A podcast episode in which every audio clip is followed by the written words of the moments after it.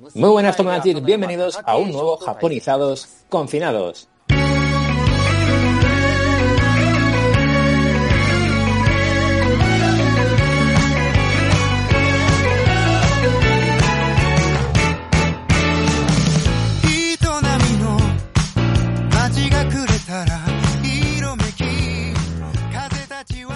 Hoy tenemos un japonizados confinados muy especial. Son las 9 menos 5 de la mañana y de domingo. Y como estamos confinados, se nos ha ocurrido quedar todos aquí, los, fans, los grandes fans del sumo japonés, eh, pues para ver un torneo que se está realizando, que estamos viendo en directo y, que, bueno, me parece un podcast muy, muy interesante el que, el que vamos a hacer, hablando con, por ejemplo, el buen Rikishi. Hola, ¿qué tal? Hello, ¿qué tal? Con León Chiqui. Hola, ¿qué tal chicos? ¿Qué tal? Con Mini Senpai. Hola, ¿qué tal? Y también tengo por aquí a Victorson. Hola, ¿qué tal? Y poquito a poco igual entra más gente, ya sabéis que esto es para todo el mundo que quiera venir a, a charlar con nosotros. Este es un, un, podcast que es más una charla que, que, un podcast en sí. Así que nada, para pasarlo, para pasar un buen rato. Oye, pues eh, Tomachis o Mamonakus, eh, bienvenidos a este Japonizados Confinados y a este torneo. Que bueno, eh, no sé quién quiere explicar un poquito ese torneo, cómo se llama, cuándo ha empezado, esa puerta cerrada. Bueno, eh, comentar cosillas, ¿cómo va la cosa? Pues a ver qué El coronavirus, se le llaman. Coronavirus, sí. el coronavirus. Es el, el vaso de, de marzo, típico que todos los años se realiza en Osaka, pero este año es algo especial porque con el coronavirus pues han tenido que cerrarlo al público y no hay absolutamente un arma. Qué raro, ¿verdad? Es muy raro. Es súper raro. La, solo la, cuando, cuando, ha perdido algún Yokozuna, la sensación de que no cae nada al, al lo que es el ring ya era un poco raro. Sí, porque no caen, caen al suelo, o sea, no, no caen sobre gente ya, qué aburrido. Salen a la carrera, de hecho, de los del ring, cuando salen fuera empujados. Pueden correr hasta la tercera gradería si quieren. Yo creo que al final les viene mejor para no hacerse daño porque tienen más espacio para, para caer y amortiguar la caída, porque hay veces que con tal de no darle al, al público se meten unos leñazos importantes, la verdad. Empieza justo ahora un combate, no sé qué nos podéis contar. Eh, Hokuto Fuji y Shohosan. Sí. Shohosan es un veterano. Sí.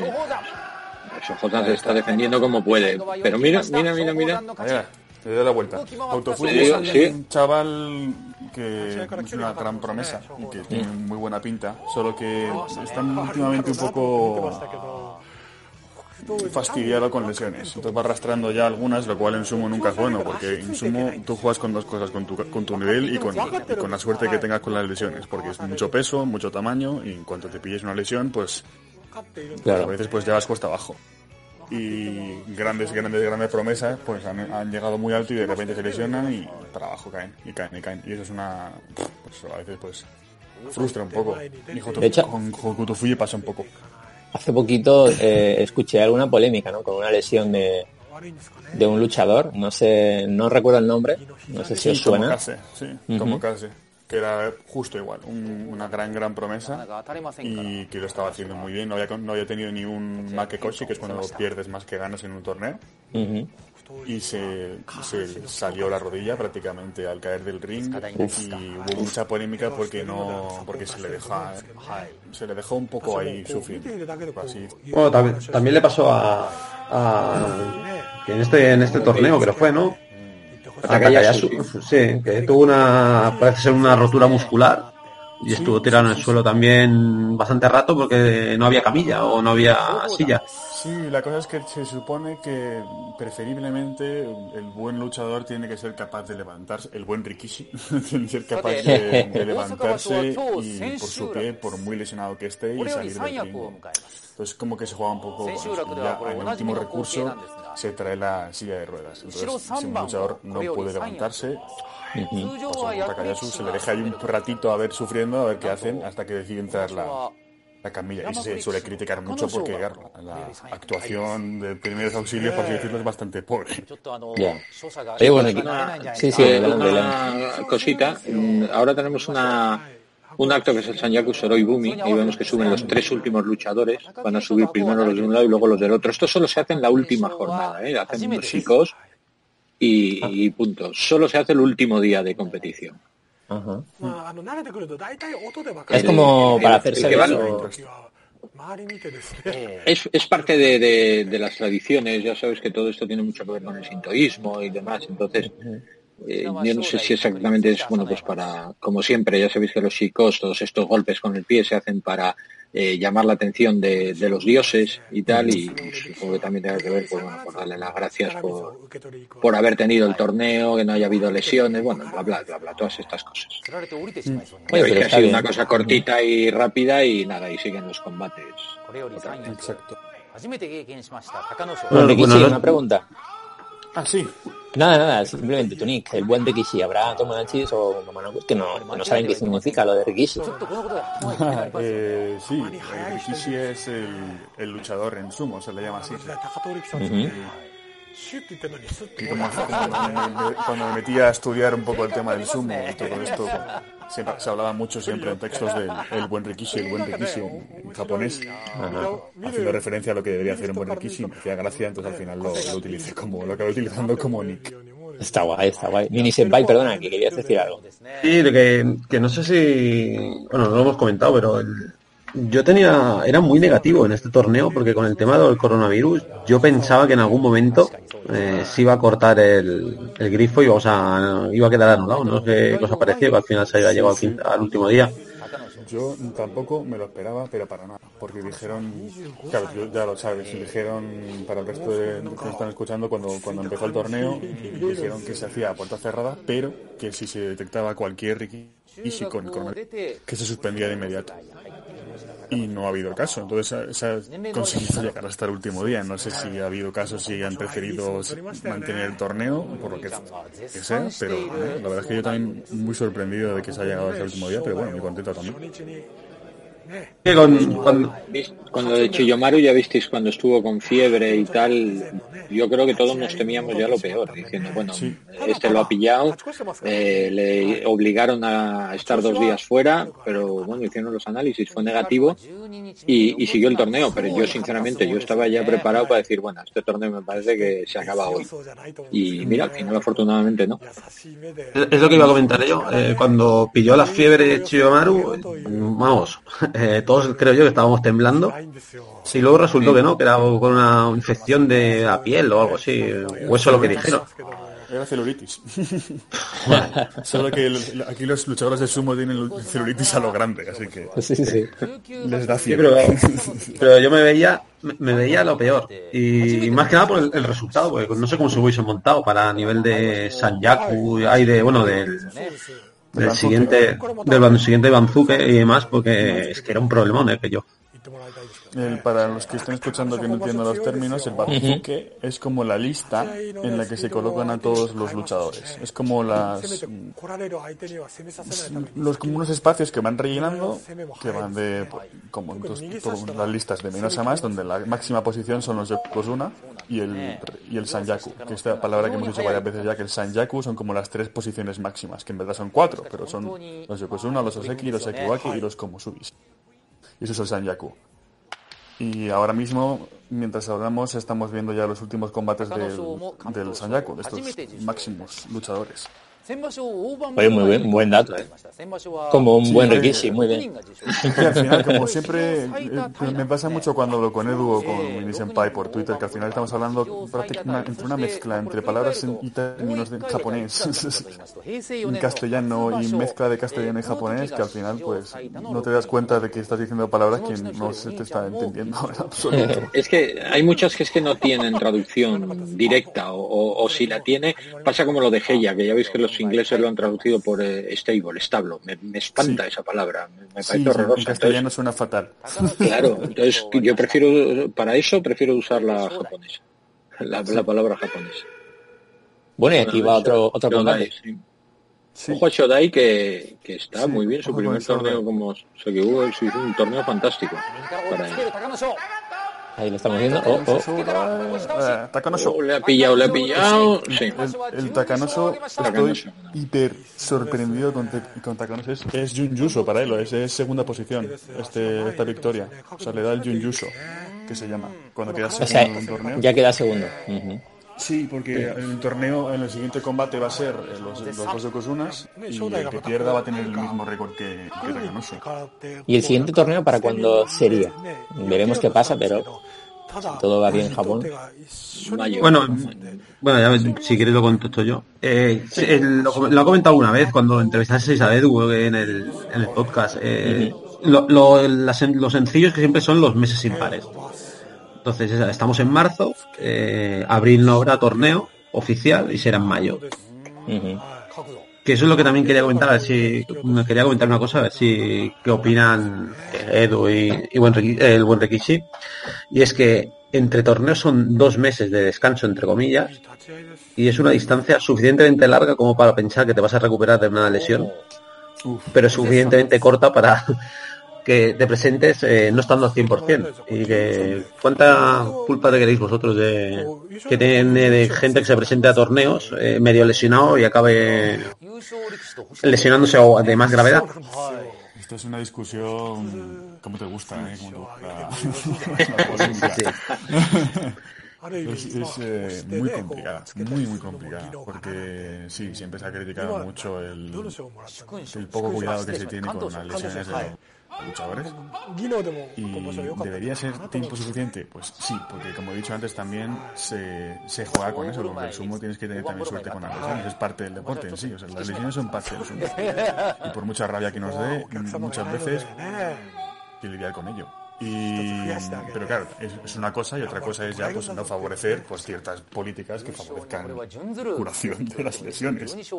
Y por ejemplo, durante estos meses de descanso, como va a ser ahora, pues eh, lo que no se puede hacer es estar constantemente si- siguiendo, exigiendo a los luchadores, como los torneos no oficiales, se puede hacer, pero hay que, pero hay que tener cuidado, hay que tener una cierta responsabilidad. Es lo que yo creo que a veces en la NSK, se- la Asociación de Sumo, no, no hace correctamente. Pero bueno, es que es, una, es mucho más largo esto para discutirse. creo. A ver, ¿qué piensa él? En- Es que entramos en la discusión que hemos tenido tantas veces del sistema Kosho. Claro, que, que lo hemos hablado muchas veces nosotros por Twitter y, y incluso ha habido algún, algún artículo eh, por ahí sobre el tema que básicamente el sistema Kosho, para el que no lo conozca, era un sistema por el que si un luchador se lesionaba durante un torneo oficial, ojo, solo durante un torneo oficial, no valía lesionarte en los entrenamientos o, o en los yungyo, vamos, los torneos de exhibición y tal, pues entonces se te permitía perder un campeonato, es decir, que no te presentaras al siguiente sin perder rangos en el escalafón. Lo que pasa es que aquello estaba regulado muy de aquella manera. Entonces, eh, básicamente llegaba un luchador, eh, decía, es que me he lesionado en el torneo, ya está, vale, se aceptaba, con lo cual, digamos que hubo demasiada picaresca, demasiada gente que lo estaba aprovechando, mm, quizá fraudulentamente, póngaselo de fraudulentamente entre comillas. ¿eh? Y total que acabó haciendo la NSK, no sé qué torneo hubo en el que creo que el 20 o el 25% de los luchadores no se presentaron al inicio porque estaban todos lesionados y bueno, pues aprovecharon el sistema.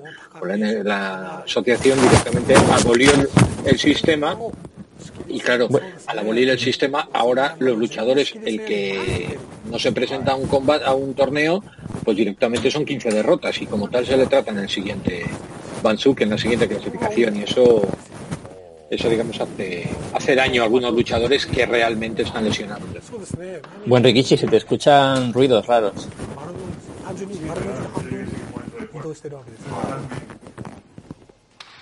Pensaba que era, que era Brody, que le había dado un chungo ya con un tanto concepto técnico y se había caído. Perdón, Sí, he tenido que... Ya está, perdona, perdonadme, lo siento. ¿Puede ser que venga ahora el último combate? ¿O falta uno?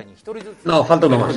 Falta uno más, vale, vale. vale. No, pero atentos a este porque este es fundamental también. Tenemos por una parte a los Eki Takakeisho, que está 7-7 y que como pierda este combate directamente será Kadoban. Kadoban es otra norma eh, por la que unos Eki, bueno, a los Eki se le permite mantener el rango, tener un Makekoshi, tener una, un registro negativo durante un torneo, eh, pero en el siguiente torneo está Kadoban. Bueno, vamos a a verlo. Y luego seguimos hablando.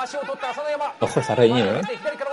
Sí, no, va, uh, llama lo tiene Asano y llama.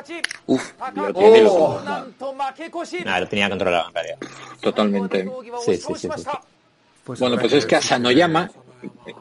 Llama llama que es el que ha ganado, aspira a ser promovido al rango de Oseki para, para el próximo torneo. Yo creo que después de esta victoria se lo van a plantear. Lo que dice la norma no escrita es que hay que tener 33 eh, torneos en tre, perdón, 33 victorias en tres torneos consecutivos. Creo, Darío, me parece que son que tiene 32 a Sanoyama, ¿no? Eso es. Entonces, se lo van a plantear, yo creo que se lo van a plantear porque ahora mismo la asociación tiene una auténtica urgencia por promover a alguien al, rango de, Oseki y más con, con Takakeiso ahora siendo Kadoban que puede perder si en el próximo torneo Takakeiso vuelve a ser Makekoshi, es decir, tiene más derrotas que victorias, Takagi perderá su rango. Entonces eso puede ser una catástrofe para el sumo, que no haya ningún obsequio. Bueno, Rikishi, adelante, quería comentar alguna cosilla. Sí, era respecto a todo lo es que ha sido justo cuando se me ha ido el, micro que se que estaban justo hablando, no sé si era del, sí, del sistema Koso y el sistema Kadovani. La verdad es que me viene, me viene perfecto porque justo ahora hemos comentado lo que, lo que es el ser un Oseki Kadoban, que es cuando todos los que, que derrotas en un torneo, como Oseki, te da el rango de Gadoban y si vuelves a repetirlo, como ha dicho Edu, pues pierdes el rango de. Y eso entra mucho en el debate que hemos hecho, que hemos comentado antes de las lesiones. Porque, claro, no sé qué que se lesiona está prácticamente obligado a seguir peleando aún con la lesión para intentar no perder el rango, porque es relativamente sencillo perder el rango teniendo un 7-8 como, como tiene ahora Takakisho. 7-8 es bastante si tienes un mal torneo, es muy normal tener una, siete victorias, ocho derrotas. Es muy normal. Pero claro, es mucho más complicado la norma para conseguir ser las 33 victorias, porque implica tener mínimo 11 victorias en tres torneos consecutivos, lo cual es mucho. Entonces, por eso eh, hemos visto de lesionados, lesionados de verdad y teniendo que luchar para intentar agarrarse al rango de Ozeki lo máximo que pueden y Lleva lesiones mucho peores. Mini Senpai. Sí, es que eh, quizá a lo mejor a, alguien que irá perdido. El tema es que lo bueno que tiene el sumo es que todos los que son eh, luchadores de sumo, todos están en, están en ese banzuque, en esa clasificación que hemos dicho. O sea, desde el que es el más importante al, al que acaba de comenzar, como quien dice, eh, están organizados, eh, ordenados eh, número a número, con lo cual tú sabes en todo momento la posición en que estás de, lo que es, entre comillas, el mundo del sumo. Por eso es tan importante, porque solo la única manera de subir es hacer más victorias que derrotas en un torneo. Entonces, claro, llegando a la, a la, parte más alta de lo que es la clasificación, la diferencia de estar en un rango u otro es muy importante para ellos. Y por eso es tan complicado el llegar a los rangos superiores y demás. Y por eso nosotros le damos tanto, bueno, los que seguimos el sumo, le damos tanta importancia al hacer más victorias que derrotas, porque es, vamos, la, madre del cordero. Si, si no ganas más que pierdes, te, te vas para abajo o subes. León, adelante. Estaba yo pensando ahora, eh, fíjate, mientras vemos ya que están los dos Yokozuna ya sobre el sobre el dogio, sobre el ring de lucha y tal, eh, ya sabéis que eh, una de las cosas que siempre dijo Hakujo es que él iba a seguir en activo hasta los Juegos Olímpicos, porque bueno, pues quería, ¿no? yo creo que quiere hacer el dogio iri en esas ceremonias que se va a hacer y demás, ¿no? Ahora la pregunta es, si finalmente se aplazan los Juegos Olímpicos, y no sé si se va a hacer o no, aunque yo soy de los que digo que, que sí, que creo que al final se van a acabar aplazando un año. ¿Acujo se va a mantener todo ese año en, en activo? Ojo, porque fíjate cómo la bobadita esta de, los juegos puede cambiar mucho la, la situación de, del, propio sumo, que no es un deporte olímpico, ¿eh? pero no sé qué pensáis vosotros. Sí, el tema es que además con, con lo que está ocurriendo puede llegar a cancelarse los siguientes torneos si, si va más en Japón y, no se controla la situación. Pues eso puede hacer que los, luchadores dejen de competir y si se posponen también las Olimpiadas bueno veremos cómo llegan a veremos qué torneo o cuándo son las Olimpiadas no sé qué opinas bueno yo, yo lo veo como una tormenta perfecta. Pensad que por un lado eh, Hakujo quería llegar a las Olimpiadas pero también ha comentado que quiere llegar a, un número concreto de torneos ganados en su carrera. Si se pospone un año las Olimpiadas, tiene seis posibilidades más de ganar. Y este hombre es capaz de todo. Bueno, ahí van, ¿no? O, no, no, Ah, vale, vale. Vale, vale. Esos son... El agua sagrada, esta que, que no beben en este torneo, que es muy gracioso, porque normalmente beben un poco escupen o lo que sea, pero este, este torneo, por como medida del coronavirus, les dan el agua esta, pero no se la meten en la boca. Claro, claro, claro. Entonces solo hacen el gesto de... Es muy, es muy gracioso esta... Tendrán sus medidas, ¿no? De, de prevención. Pero en vez de quitarla, lo mantienen porque el gesto tiene que quedar el ritual tiene que estar ahí. Muy bien, bonito, Magic, pues. Ahí van, ahí van, ahora sí. Ahí vamos. Asustan gritos. Pero qué momento, ¿no? El, estar haciendo esto, grabando esto, esto se va a quedar para la, para la historia, ¿eh? Sí, sí, estamos haciendo historia, esto está claro, ¿eh? La primera vez que se retransmite en directo, aunque luego vaya a ser en podcast, pero, pero es verdad, es la primera vez. Ah. Mata. Esto se llama mata. Eso es que se adelantó antes de que el, árbitro, digamos, haya dado la orden de empezar. Creo que es la primera vez que veo a Hakujo pedir perdón. Sí, sí, sí, sí, sí. No tiene que ser el árbitro, tiene que ser algo sincronizado entre los dos luchadores. vale. Entonces, el árbitro, si considera que no ha sido sincronizado, lo puede parar, pero en este caso, directamente ellos lo van a Sí, hay veces que es como muy evidente, ¿no? Y, este fue uno de esos casos en el que no, no puedes seguir. Víctorson, ¿qué querías comentar? Sí, la pregunta que yo tendría es, ¿cuál de los dos es Tomodachi y cuál es Mamonaku? ¿Qué, opinas? Ahí va, ahí están. Ah, muy bien, muy bien Kakuri se agarre. Sí, sí, oh, sí. Oh. Oh, se, le ha, se le ha ido. Está con doble agarre Hakujo, eh, ojo con esto. A ti agarre con la izquierda. cuando Hakujo te mete a la izquierda ahí ya es un peligro. Oh, oh, oh. Lo tiene, lo tiene, oh. Era, era, lo que decía el buen Rikishi. Como Hakujo te enganche con la mano izquierda, estás perdido. No tienes posibilidad de, de librar y, y, aquí se ha visto claro. ¿Cómo se llama el, claro el, el, también voy a decir yo que aquí se ha visto claro que Kakuryu es, es Tomodachi y Hakuho Mamonaku. Clarísimamente. Claramente. ¿Y vosotros? ¿Vosotros qué sois? ¿Qué os consideráis? Depende del día. Depende del día, ¿no? Sí, sí, a veces un poco mamonaku sí que somos, eso es verdad. ¿eh? Bueno, ya están poniendo la repetición. Quería preguntaros, eh, bueno, yo hay cosas que, bueno, yo tengo muchas dudas, ¿no? En el mundo del zumo. ¿Cómo se llama este calzón del que se agarran y, y el que me parece clave a la hora de ganar los combates? Cuando el otro te agarra de ahí. Es Mawashi, se llama Mawashi.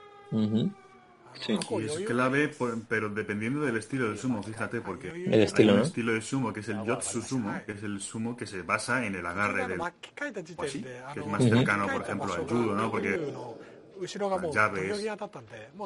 En cambio, supongo que Mini Senpai puede hablar un montón al respecto. Y luego está también el, el Oshi Sumo. En vez de ser centrado en el, en el Makoshi, está centrado en dar, golpear con las manos al contrincario, al contrincante, dándole empujones hasta que... Son los dos estilos, el Jotsu y el Oshi Sumo. Pero me ha gustado mucho lo del contrincario. Eso. El contrincario, ¿verdad? Sí, Eso ha estado guay. Al final lo de inventar de palabras conlleva también. Aprendiendo castellano antiguo con Darío, el buen Ricky. El contrincario.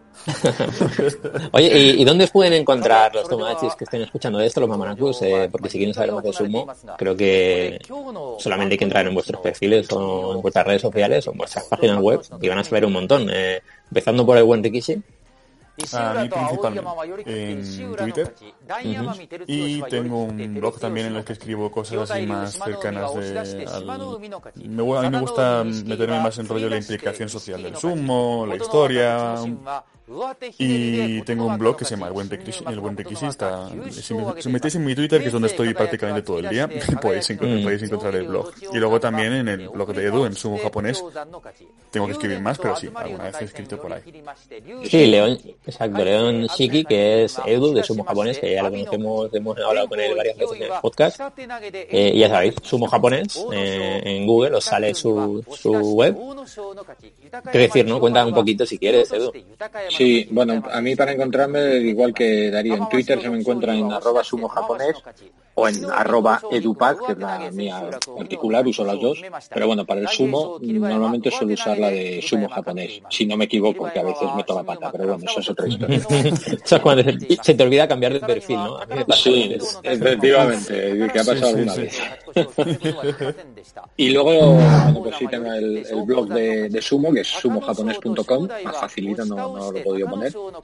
Y bueno, pues ahí normalmente suelo escribir, bueno, pues cosillas, las crónicas de los torneos. También eh, tanto Darío como, como Jordi, mi senpai, escriben sus, sobre todo mm, Jordi escribe unas crónicas del, del torneo fabulosas, ahora os contará él, pero la verdad es que, eh, digamos, le fiché para que las pusiera también en, en sumo japonés, caray, es que esto, esto hay que aprovecharlo, que son, muy buenas.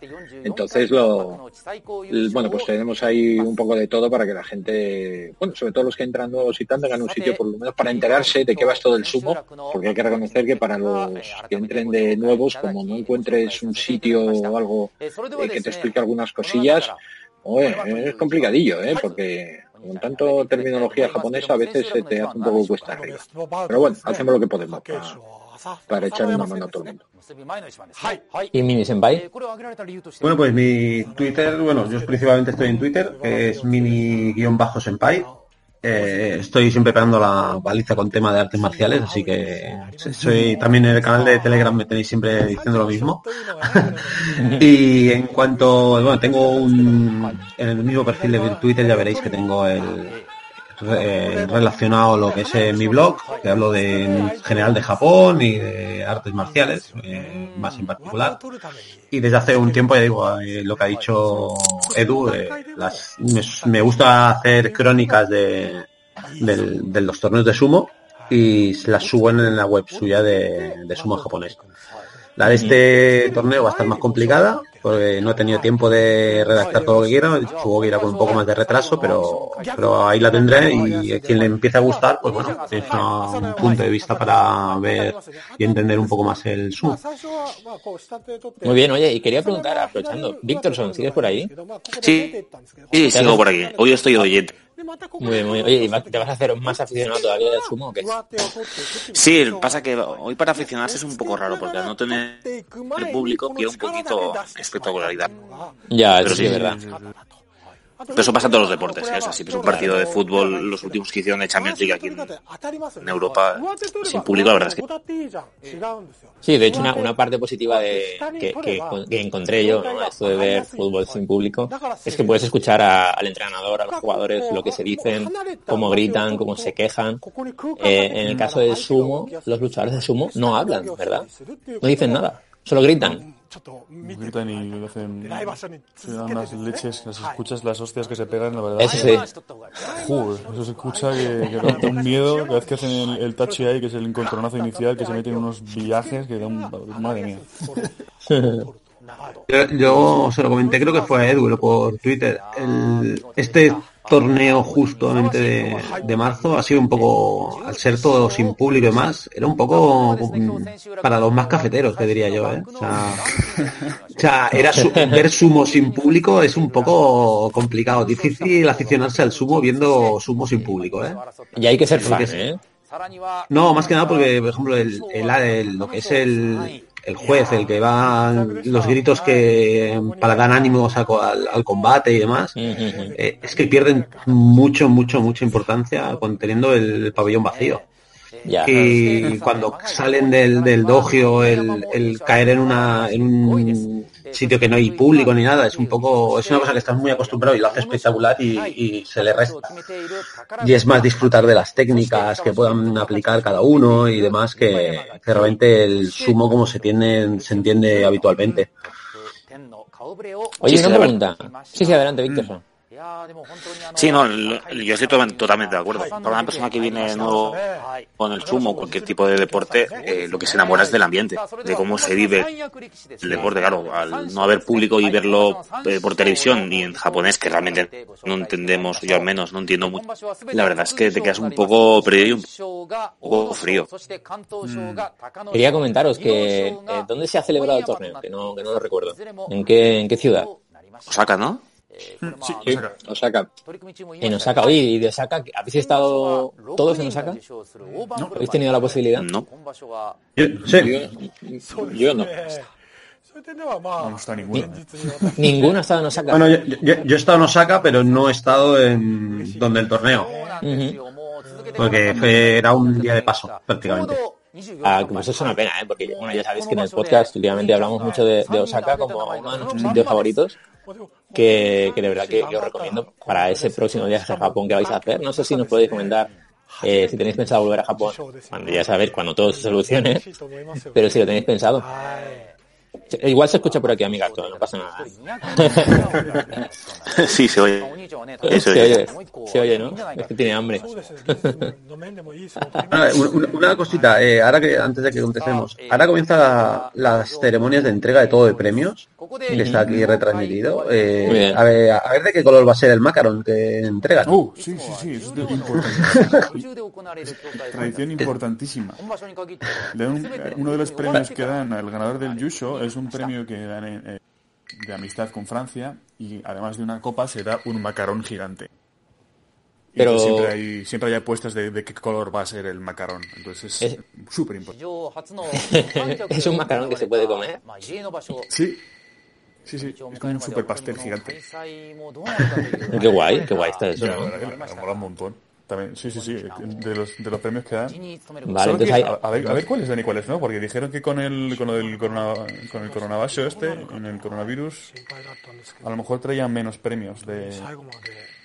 Así que habrá que ver. Bueno, ahora antes va a haber una, no sé si es ahora, creo que sí, va a haber una ceremonia.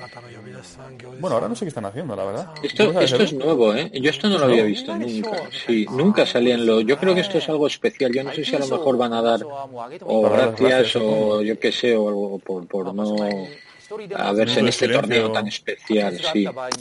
Porque nunca salen los luchadores después del, de la competición nunca salen, sale solamente el ganador, los que tienen que recibir los premios y demás. Y, fijaros, no sé lo que dirán porque claro, estamos en lo mismo. Bueno, ahora va a subir el presidente de la asociación, el antiguo Yokozuna Hokutomi.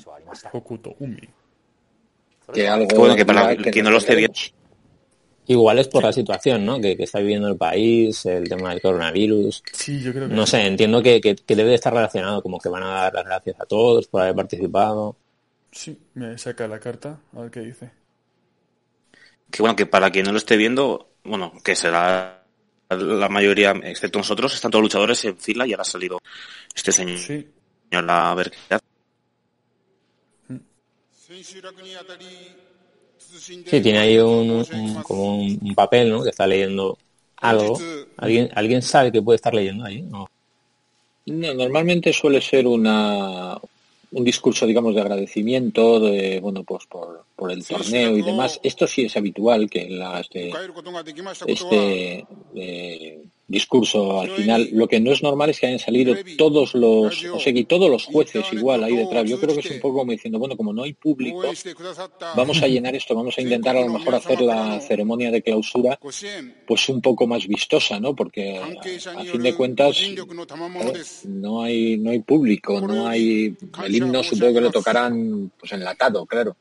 Y demás, pues alguien tiene que estar escuchando, ¿no? Porque si no, hablar para nadie no tiene mucho sentido. Normalmente es una banda en directo la que toca el himno, pero esa es un CD. Así que no sé, a ver si estoy buscando a ver si encuentro alguna transcripción porque no, no voy a escuchar nada. Ya yo, yo, ahora si encuentro algo. Vale, buenísimo. Oye, quería comentar una cosa que me parece muy curiosa, muy interesante. Durante la retransmisión en el canal de televisión donde estaban eh, retransmitiendo el torneo, eh, los comentaristas eh, tienen como un, un mini, ¿cómo decirlo? Donde luchan los, los, luchadores de sumo, pero en pequeño, un dojo, dojo, pero en pequeñito, donde comentan la jugada, o sea, comentan acciones que se, que se ven en el propio combate y tienen como un luchador de sumo ahí para, para dar ejemplos. me ha parecido muy, muy interesante. Y es que lo he comentado antes. También es que es que este torneo ha sido un poco especial. Eh, sobre todo los domingos y los sábados, los de Abema TV, que son los que tienen las, hacen la retransmisión, el sitio donde están es mucho más grande. es que esta vez ha estado todo como más comedido y estas explicaciones técnicas a mí me da la sensación que esta vez han sido más comedidas incluso que el, incluso el set de, trabajo mm, que tienen habitual es más grande, traen a gente que ha sido luchadores o gente famosa para comentar en los domingos, es, ha sido incluso aún así más comedido, o sea, no sé qué os ha parecido a vosotros.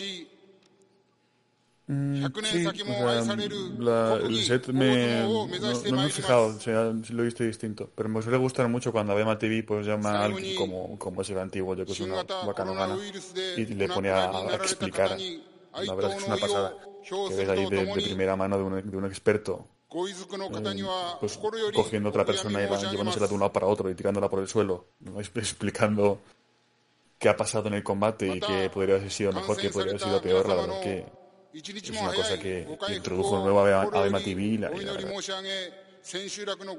Oye, y una, cosa, ¿llegan a tirar al comentarista? no, pues lo general suele salir un, un, luchador en plan, no sé si es luchador, luchador, pero suelen tener a alguien ahí para, para que maree o acá no no suele ser al comentarista. Jo, yo quería ver eso. Estoy, estoy leyendo en el, en el propio chat de, de la página de YouTube donde estamos viendo el, los combates y tal, hay gente que está diciendo un poco lo que, gente que hablará japonés y tal, está diciendo que básicamente lo que, digamos, el discurso de ahora es de agradecimiento por todo lo que el torneo ha supuesto para, para todo el mundo, para que bueno, que es una ceremonia especial para todos los fans que están viendo el torneo por, por televisión y que están agradeciendo a todos los que, bueno, pues han estado con su tiempo viendo el torneo y que rezan tienen sus oraciones por todos los que han sido infectados por el virus, etcétera, etcétera. Bueno, básicamente un poco por ahí van, van los tiros. Hmm. Están ahora en minuto de silencio, parece. O siga, sea un poco largo, yo creo que se duerme. Sí, sí, sí, sí. Ahí con los ojos cerrados, ¿no? Pues sí, vamos a ver. Eh, no, no vamos a hablar mucho del tema, pero vamos a ver cómo avanza la situación en Japón, porque bueno, hay gente que está viviendo allí que, incluso he leído por Twitter que, no están muy seguros de que se esté viendo la realidad que real, quiero decir, como que hay algo oculto, ¿no? Hay mucha gente, muchos españoles sobre todo preocupados que viven en Japón. Yo leí ayer, por ejemplo, que, que en parte está todo este negar la realidad era por el tema de las Olimpiadas, como os comentaba antes. Eh, que están dándolo todo, pero es que claro, es que ya han salido noticias de diferentes son asociaciones vinculadas a las Olimpiadas bastante potentes, como por ejemplo el atletismo de Estados Unidos y demás, diciendo que es imposible llevar a nadie, porque es que no da tiempo físico para entrenar ni nada. Sí, el eh, problema principal es ese, claro. Eh, eh, bien. Yo creo que el problema es que están haciendo todo lo posible para llevar a la para poder traer a la gente, pero el problema va a ser la gente poder ir hasta allí. Y no sé, yo creo que la opción de retrasarlo un año cada vez es más grande. Víctor son adelante, sí, sí. Sí, a ver, es que yo al final tampoco quiero ser conspiranoide, pero me da la sensación de que Japón está intentando forzar una situación de normalidad cuando no es así, quizá porque también detrás hay muchas empresas y mucho interés, sobre todo económico, en que los Juegos Olímpicos se celebren, porque realmente atrasar son unas pérdidas económicas eh, enormes, ya sea en cualquier tipo de competición. Aquí en Europa hemos visto como la, la Eurocopa se aplaza un año y claro, son unas pérdidas que hay muchos clubes y muchas entidades que no pueden asumir. Sí, al final el dinero es el problema de todo esto, ¿no? Cómo se retrasan las, los diferentes torneos o cómo algunos han llegado a realizar alguna competición, algún partido que bueno, esa ha sido la, mala decisión, pero bueno, a ver si con eso aprendemos un poquito y, para futuros momentos similares a lo que está viendo el mundo, sepamos llegar a... Sí, de hecho la J-League se ha aplazado. La Liga Japonesa de Fútbol se ha aplazado hasta el 23 de abril como mínimo. Claro, tiene, sentido, sí, porque mucha gente nos está viendo. Yo, por ejemplo, quería comentar que yo estaba, estuve más o menos leí la noticia que eh, habían aplazado la, la, Liga de Básquet de Japón. Había tenido un parón por tema del coronavirus, la habían retomado y la han tenido que volver otra vez a parar. Es que es lo que tiene pinta de que va a pasar en muchos lados. Claro, eh, yo, mira, Edu ya conoce, a, hay un periodista de PP Brasil que comentaba el otro día que, claro, que es que la opción de anularlo todo siempre ha de ser la última. La opción es eh, intentar posponerlo o, hacerlo competir de alguna manera todo, porque se pierde mucho dinero. Y yo creo que es lo que les está pasando con las Olimpiadas y, les da, está pasando a nivel social, de que es lo, que arrastra a toda la sociedad la japonesa, eh, el tema de las Olimpiadas, y retrasarlo todo va a ser un, va a ser muy complicado. Veremos, veremos qué pasa. Oye, estoy viendo en, pantalla que ya está la copa, ¿no? del campeón y, hay cuatro, no sé, no sé si sabéis quiénes son esos cuatro que están de pie en el son los máximos representantes de la NSK, de la Nihon Sumo Association. Bueno, Nihon Sumo Kyokai, es la asociación de sumo, y son los que hacen entrega del, de la Copa del Emperador. Para leer un texto que se supone que está escrito desde la oficina del Emperador. En el texto, Probablemente dicen, queridos Tomodachis y Mamonakus, de japonizados. ya después estar escuchando aquí, japonizados confinados. Ay, ay, ay. Ah, la buena publi. Hombre, si habéis conseguido que Iniesta hable, esto es posible, ¿eh? lo veo factible. Yo ya me lo, me lo creo todo. Lo he visto, lo he visto. Yo creo que es hablar con, los de Mercadona y el próximo día, después del, lo que es el macarón, que entreguen un papel de un paquete de rollo de papel de váter. Sí, ahí, exacto, exacto. Yo, os, por dar un dato de, sobre la Copa del Emperador, esta copa, si no recuerdo mal, creo que se empezó a dar a partir del año 1923, después de, de los, bueno, el terremoto de, de, Tokio del año 23 y todos los incendios que hubo a continuación y demás, que ya sabéis que aquello fue un completo asunto, una catástrofe, ¿no? Para, para lo que, para Tokio, para la ciudad, con muchos muertos y sobre todo mucha gente que se quedó sin hogar y demás. Pues eh, para intentar darle un poquito de, de ánimo a la gente y demás, el emperador regaló una copa, que es, bueno, no será esta, sería otra, pero bueno, entonces se entrega a todos los torneos la Copa del Emperador, que, es la que simboliza al ganador del, torneo. y empezó a darse a partir de, ese año 1923, la donó el, emperador para los torneos de sumo y desde entonces hasta hoy se da como reconocimiento al campeón. Oye, y esta segunda copa que estoy viendo ahora casi no cabe en la plataforma que han montado en la mesa. Son muy grandes. se llena de saque. Se lo bebe. es que verdad. Madre mía, qué grande. Esta pesa una barbaridad. Sí. es la, sí, ¿no? La del primer ministro. Sí. sí, es la que suele dar cuando va Shinzo Abe a, entregarlo, que suele ir a cada todos los torneos de Tokio.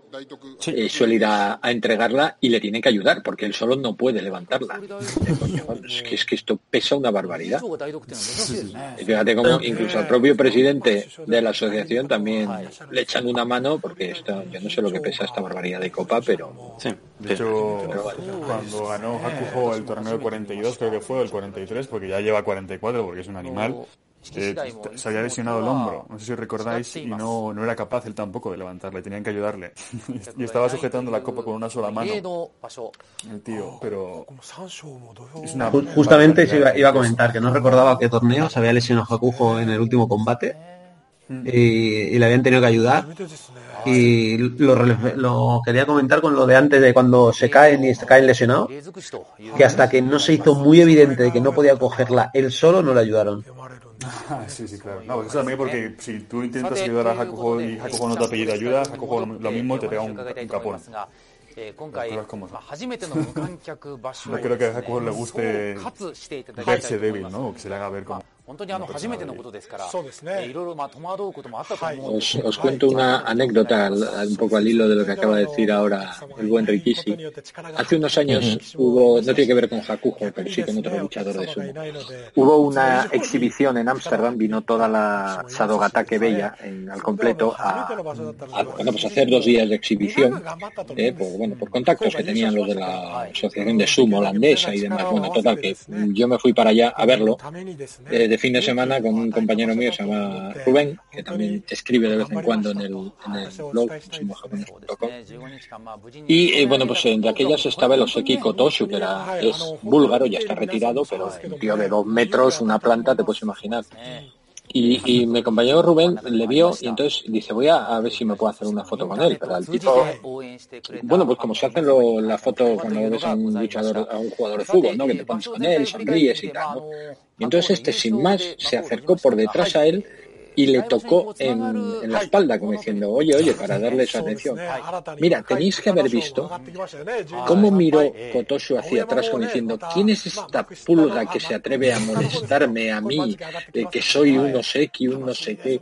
No sé qué le dijo en japonés, por supuesto, como diciendo, ponte delante y haz la foto, pero no me molestes, no sé qué. Mira, yo me estaba partiendo de risa, viéndolo desde una esquina, digo, le va a pegar un guantazo, así de medio lado, que a este me lo tengo yo que llevar en, no sé cómo lo voy a mostrar avión para volver. Sí. Qué miedo, ¿no? pero entonces, eh, ¿eso es porque se lo tienen muy creído? ¿Cómo, cómo veis ese, lado de...? Yo creo que es más porque la, la idiosincrasia del, del japonés y del sumo y demás, eso de hacerte una foto con él como diciendo, no, perdona, aquí hay como, soy luchador de sumo, hazme la foto, yo no te voy a decir que no, pero eh, soy un oseki, soy... Bueno, eso también era un poquito especial, ¿eh? las cosas eh, mostrar yo tengo una un poco más de respeto. Yo tengo una y tengo una compañera de trabajo que en su viaje a Japón, en uno de los trayectos que hizo en, creo que en Ambus, en la ciudad de Tokio, eh, encontró un Rikishi. No, no sabe quién era ni nada. Y me comentaba de que el marido dijo, hostia, voy a hacerme una foto con él. Y cuando se acercó a hacer la foto, eh, lo que dices tú es lo que comentaba era Edu. Eh, el IE IE y un, respeto, distancia, madre, y que no entendían nada ellos. Digo, yo solo quiero una, una foto. Y no, no, y fue imposible hacer la foto con ellos. Con, con el Oye, pues, este. si le dijo directamente IE, eso es bastante duro para, los japoneses, no suelen decir directamente no. O sea que no, le apetece. Pues ya digo, mi compañera dice que la frase fue IE IE y cruzar los brazos. O sea, que eso ya... Eso ya, es lo máximo. Sí, sí, y fue, y después no sé si me dijo que era en el autobús o en el metro. Y eso de, no, no, estoy yo ahora aquí haciendo, haciendo un trayecto, no quiero que me molestes y imposible. Y, ya digo, no, no pudo hacerla. No, no, sí, tranquilos, cuidado, que si os cruzan los brazos los japoneses, ojo, ¿eh? están enfadados. Oye, y una cosa, en, televisión estamos viendo como hay un Tomodachi haciendo unos gestos y unos movimientos de, sumo, no sé exactamente qué está pasando. Este es el compañero que os digo que, que recrea junto a Wakanohana muchas veces los combates, este, es este tío, este bicho. Oye, pero, pero qué mirada, ¿no? Sí tiene pinta de ser ex luchador. Por el corte de pelo que tiene y el tamaño, tiene pinta de ser ex luchador. Sí, por lo que decíamos antes, ¿no? La, que en Aviama TV muchas veces hacen una representación o algún consejo del, que lleven invitado a hablar, que en este caso era el ex Yokozuna Wakanojana. Un segundo ahí al señor este hacer cosas. Bueno, pues parece que ahora sí ya ha llegado al final el torneo, ¿no? Ya no tienen nada más que, realizar. ¿Qué os ha parecido eh, el torneo en sí, de, principio a fin? Curioso, sin duda. Sobre todo Desangelado, diría yo, sí. Pero bueno, yo tampoco lo llamo exagerado. Yo simplemente lo he visto un poco, pues, frío, ¿no? Es difícil leer.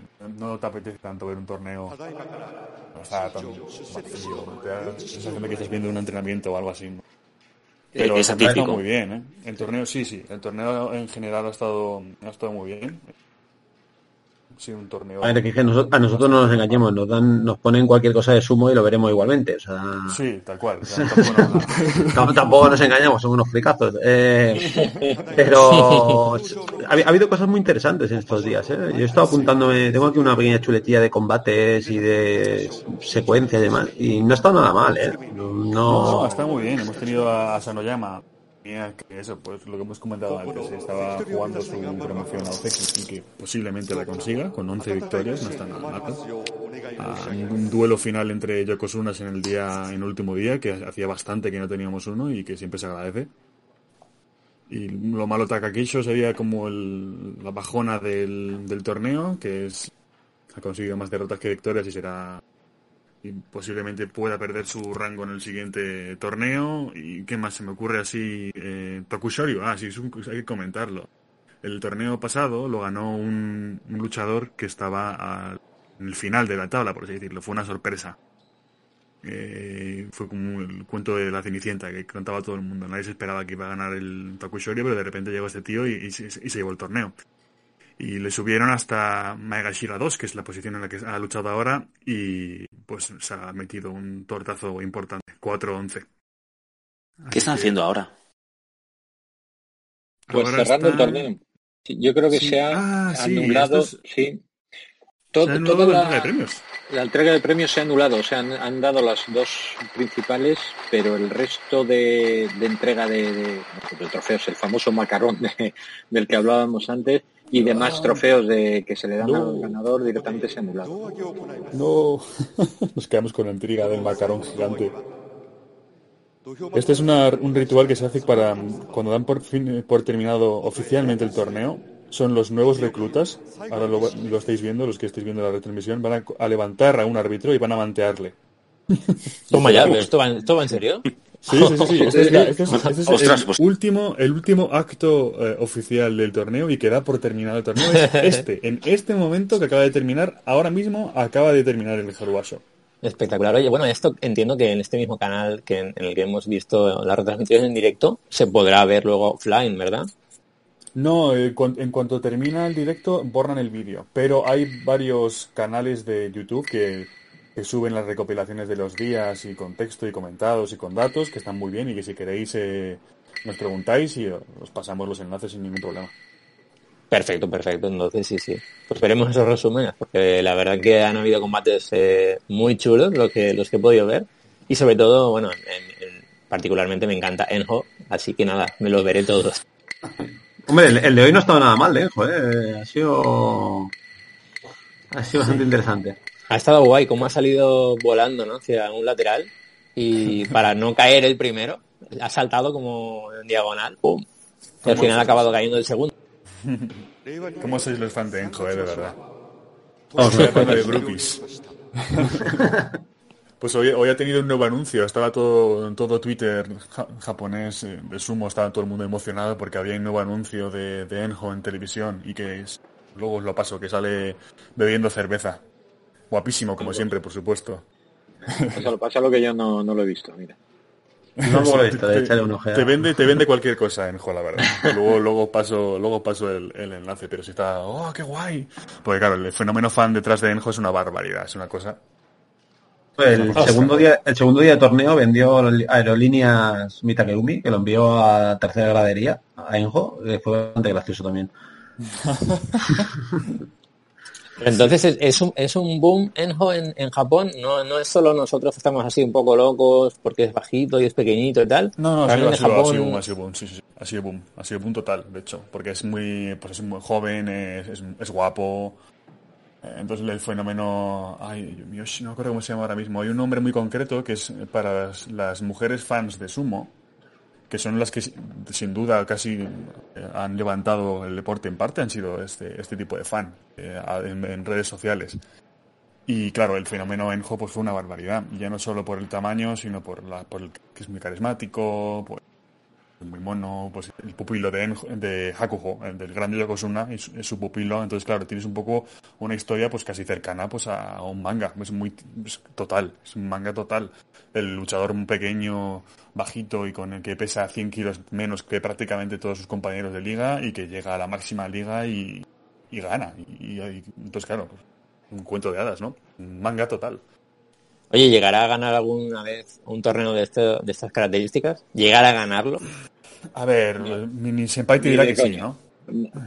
yo, yo, yo, te, yo, mi opinión con mi senpai es, eh, me gustaría, sí. Eh, ¿Lo va a conseguir? Mm, hombre, si hay un, coronavirus y todos los demás se retiran, a lo mejor, ¿no? Porque está muy complicado. Vale, vale, entonces es, posible. Pues sí, claro, si, si, ganó Tokusorio, si ganó Tokusorio, puede ganar cualquiera. Eso es así. Eso, es así. Sí, sí, todo no, no se puede negar. Hmm. pues... un duro, ¿eh? Por ello. Vale, vale, vale, que, que, ha sido una pasada, ¿no? estar aquí todos juntos hablando de este torneo, hablando de sumo y, que muchas gracias a todos por haber estado aquí con nosotros. Si queréis seguimos hablando de más cosillas de Japón. Como queráis. Yo un ratito me puedo quedar, así que como queráis. Como un ratito. Tú tienes todo el día para quedarte. ¿Dónde vas a ir? todo el día, ¿no? Uh, uh. A ver. Grabamos 24 horas. pues si me tenéis aquí, pues mira, me quedo aquí. Yo por sí, os, quería comentar una cosa porque he sacado el portátil para, para mirarlo. y si queréis ya dejamos, os dejamos en paz con el sumo, pero dejadme comentar una cosa. adelante, eh, adelante. Estábamos hablando antes de el sistema Kosho y el sistema Kadoban, el de las lesiones, ¿no? El sistema Kosho era un sistema que te permitía retirarte un torneo entero hacer un 0-15, por así decirlo, no, no, participas en un solo torneo, un, torneo entero, y aún así no pierdes posiciones en el Banzuk. Y eso fue porque, según parece, hubo pues mucho y lo, lo anularon por, por excesos de, luchadores que se aprovechaban de ese sistema para, pues, para descansar de vez en cuando. E hice una estadística yo hace poco, cogiendo todos los datos de luchadores que se han saltado por lesión, luchadores que, que no participaron en torneo, eh, yo que unas fuera, yo que unas dentro, X dentro, X fuera, y tengo que lo iba a subir a su a sumo japonés algún día, así que os, os, os, avisaré.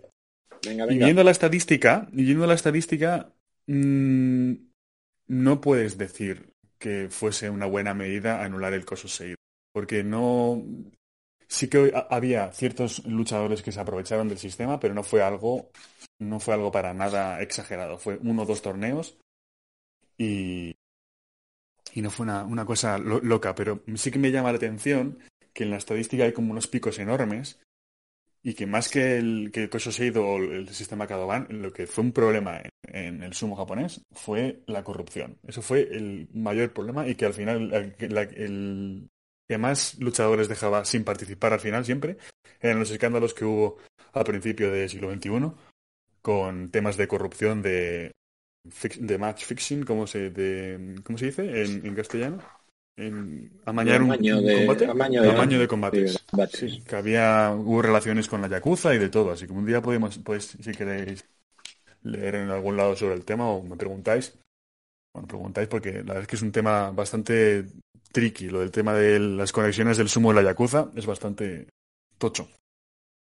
Eh, mm, a mí me da la sensación cuando cuando se habla del tema este, que en parte toda la problemática al principio de, siglo, con el tema de, los amaños y demás, en parte se intentó tapar, muy típico de cultural, eh, con el tema de, las lesiones y demás. O sea, echar la culpa mm, es una manera de restarle importancia al, problema principal, porque realmente lo que dices, eh, combate eh, fue una, fue una locura. Una locura y bueno, si parte lo, lo, escondes o lo en medio tapas con, con el tema este de que los luchadores se aprovechaban del sistema para no luchar y demás, pues claro.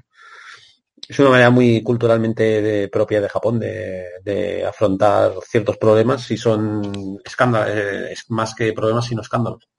Sí, es también el funcionamiento un poco endogámico que tienen eh, porque no hay que olvidar que eso, que sumo Y... te perdemos, te perdemos. ¿Me perdéis?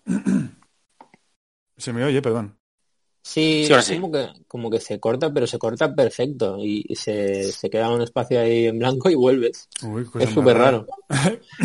pues disculpad, que sí, que me refería a la, a la, como, al funcionamiento de la Asociación de Sumo como empresa, que no deja de ser una, una empresa. Entonces, este tipo de mecanismos de intentar arrastrar o intentar ocultar todo lo que sea, pues lo llevan haciendo toda la vida, o echándole la culpa a lo que no tienen que echarle la culpa. Siempre se le ha echado, se le ha echado en cara mucho a la asociación de sumo, pues un poco un racismo intrínseco que tienen con respecto a cómo tratan a los, a los luchadores eh, extranjeros y a los japoneses, que son muchísimo más permisivos con los japoneses. Y eso es así. O sea, en cuanto algún luchador extranjero hace alguna cosa que está mal, se, se lía la de Dios. En cambio, con los japoneses muchas veces, pues bueno, pues te damos un toque de atención y ya está. El funcionamiento de la, de la asociación de sumo es un, como una empresa eh, japonesa muy, muy, chapada a la antigua por, por, sus mecanismos internos y por cómo es. Y, y, claro, si pueden, si pueden ocultar de alguna forma uno de los pufos que tienen, que tienen muchos, pues van a hacer, sin, duda, sin ninguna duda, vamos. Por cierto, que, Nada, simplemente decir que Victorson ha puesto el anuncio de Enho bebiendo cerveza en el canal de, Discord y quien quiera lo tiene lo tiene por ahí y, bueno se acaba de unir Jopet que nos escribe que bueno ya escucha el podcast cuando lo, cuando lo subamos un saludo Jopet y, y nada adelante adelante comenta comenta. Justamente en relación a lo, que comentaba eh, del tema este de cómo funciona la sumo la asociación de sumo. Fijaos que, por ejemplo, el, el, tema este de favorecer a luchadores japoneses, el, hablaba del campeón del torneo de la, del, del, último torneo del, de enero, que era un japonés que estaba en la parte baja de la parte más de lo que es los que podían aspirar a ganar, estaba en la parte más baja eh, llegó al final y ganó. y se habló de que los últimos combates que se le habían programado eh, quizá no habían sido los más adecuados porque era con gente de rango inferior para forzar que él fuese ganando. Este torneo había un luchador que no es bien bien de origen japonés, que es Aoyama, y llegó al día 13 creo que era, ¿no? Si no me equivoco, iba a líder. Y le han metido tres combatazos súper complicados los últimos tres días que le han dejado bien tieso. Eh, dudo que si hubiese sido un luchador japonés le hubiesen puesto tres combates tan, tan complicados los últimos tres días, la verdad. Sí, Yo tampoco, aquí tampoco, o sea, sí y no, porque eh, esto fue con el caso de, de Aoyama y que le metieron a, a, Hakuho en el día, no sé si fue el día 13 o el día 14, le metieron contra el Daiyo a la toma, ¿crees que puedes ganar? Puedes ganar a este tío. Y bueno, y también es que siempre le buscamos un poco la, las culpas a la, a, Kyokai, porque eso es culpa nuestra también, pero vamos, porque pasó hace poco también que Chinoyo, un gran favorito nuestro, que es un luchador gigante, es todo lo contrario a Enjo. Es, el opuesto a Enjo pues es Ichinoyo, un tío de dos metros que mide eh, pues es un tamaño de, es un animal enorme. Pues llegó también a, los últimos días del torneo eh, en cabecera y no le y no le eh, emparejaron con Hakuho y eso le, no le, dio la, no le dio la posibilidad de ganar a Hakuho y quedarse el solo en la, en la cabecera. Y se lo criticamos mucho. Pero claro ahora le hacemos a, Oyama y decimos que es porque porque es extranjero. Porque a Tokushoryu le hicieron trato de favor. Creo que sí y no, en el sentido de que seguramente le hicieron trato de favor a Tokushoryu o realmente estaban un poco en la duda de debemos poner a Tokushoryu con, gente que está ahí arriba cuando no deberíamos, porque estadísticamente nunca se, se, empareja a los Yokosunas con los que están en, al final del Bansuke, a no ser que sea un caso excepcional, como ha sido con Aoyama, que de repente digan, venga, vale, pues lo vamos a poner porque no nos apetece que ganen dos torneos consecutivos dos tíos que estén ahí abajo. Entonces, es un poco sí no. Es que yo me refería, es que miras al torneo este, eh, todos con quién se ha ido enfrentando, a Sayonoyama y es que le han metido los últimos cuatro días. Hakujo, Takanocho, Mitakeumi y hoy ya porque le han puesto Ishura porque era el, último día ya no es que le han metido tres mm, le han metido un tren de vamos de con, muy, con, mucho mucho mucho mucho cargamento detrás ¿eh? la verdad es que sí la verdad es que sí. La verdad es que sí a ver, que, es lo que le pasó a Ichinojo. También puede ser que no, no lo enfrentasen a Jabujo. Pero es que digo, el orden de los combates, como tampoco está estipulado, a con quién te vas a enfrentar en función cómo va avanzando el torneo, es un tema que siempre da que hablar y supongo también se llenan muchos diarios hablando de esto, que ya los interesa a ellos. Justamente de eso quería, quería preguntaros, ¿cómo funciona el, tema de, con quién vas a competir? ¿No hay sorteo puro y duro como hay en otras competiciones? No, se decide uno a uno. todos y cada uno de los combates de todas las categorías se van decidiendo. Pero, ¿cómo se decide? O sea, ¿cómo se decide esto? ¿Hay pues un grupo sí, torneo? Sí, sí, sí. Hay, un grupo de, de, profesionales ¿no? de, la, de la Asociación del Sumo, ex luchadores eh, todos, y deciden con quién se va a ir enfrentando cada persona cada día. Entonces eso se anuncia eh, para los combates inferiores se anuncia el día siguiente y antes de los combates de la máxima categoría se anuncian los, de los del día siguiente.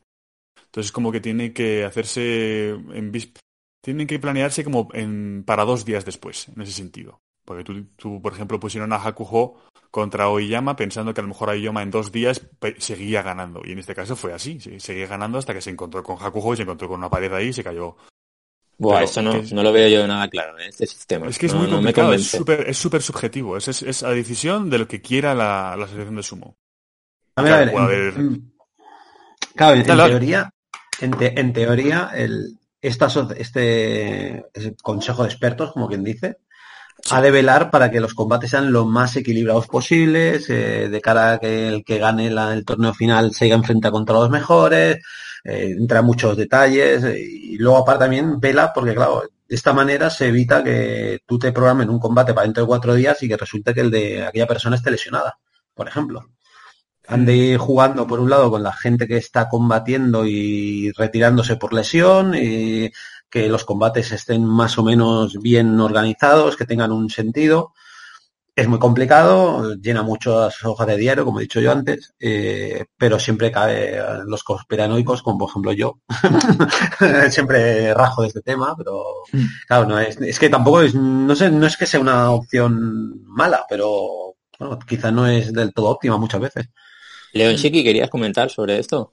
Sí, no, quería comentar un poquito lo que hablábamos de lo de los emparejamientos y demás de, bueno, pues ese lío, si Aoyama, eh, sí, Chino, yo no, claro, lo que comentaba antes Darío tiene razón, eh, a Tokushoryu en el torneo pasado no se le emparejó, pero es que también hay que pensar que Tokushoryu era el último del... Claro, claro.